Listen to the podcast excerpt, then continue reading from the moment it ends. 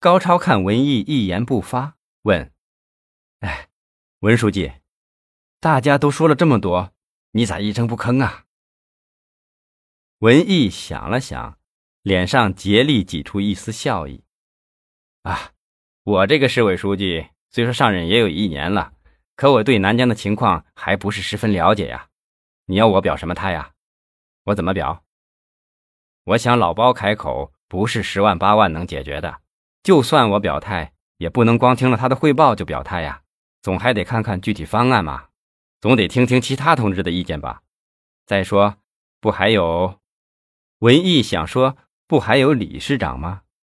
他意识到在这种场合说这种话，容易让人感觉是对李先法有不满的情绪，于是改口道：“不是还有欧阳市长吗？他分管财政基建，这事儿你操点心不就成了？”欧阳新说：“好啊，文书记，你说的有道理。我呢，现在先不说你滑头，我和老包好好的搞方案和计划。新亚洲升级和装修是要不少经费，不过呢，咱们也不是拿不出。我们这次招商引资是硕果累累呀，三十二个亿，怎么也得想法子从那千分之九的奖金里抠出点来给老包吧。这里头没少老包的功劳啊。”外商哪次来南疆不吃住在新亚洲？到时候我操办一下，挤出一点来给老包。到时候你老兄还是这个态度，我可真要骂你滑头了。说罢，端起了酒杯，来，文书记，干了这杯酒。今天大伙可都作证啊！文书记要是下次不认账，我就罚他酒。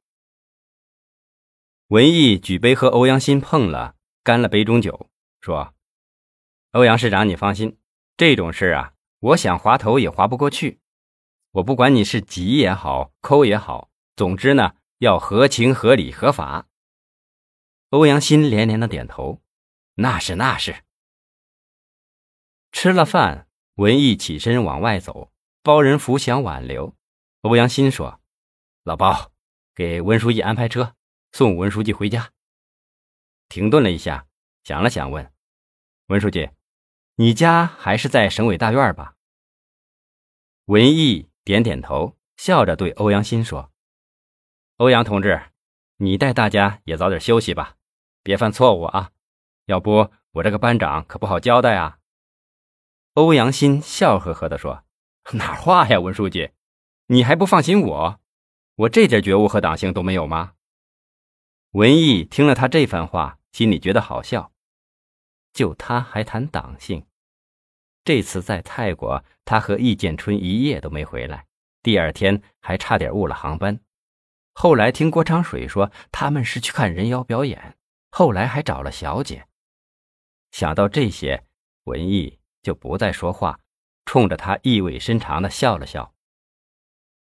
说话间，车子来了，文艺上了车，摆摆手：“大家都早点休息吧，明天一大早咱们一起回南疆。”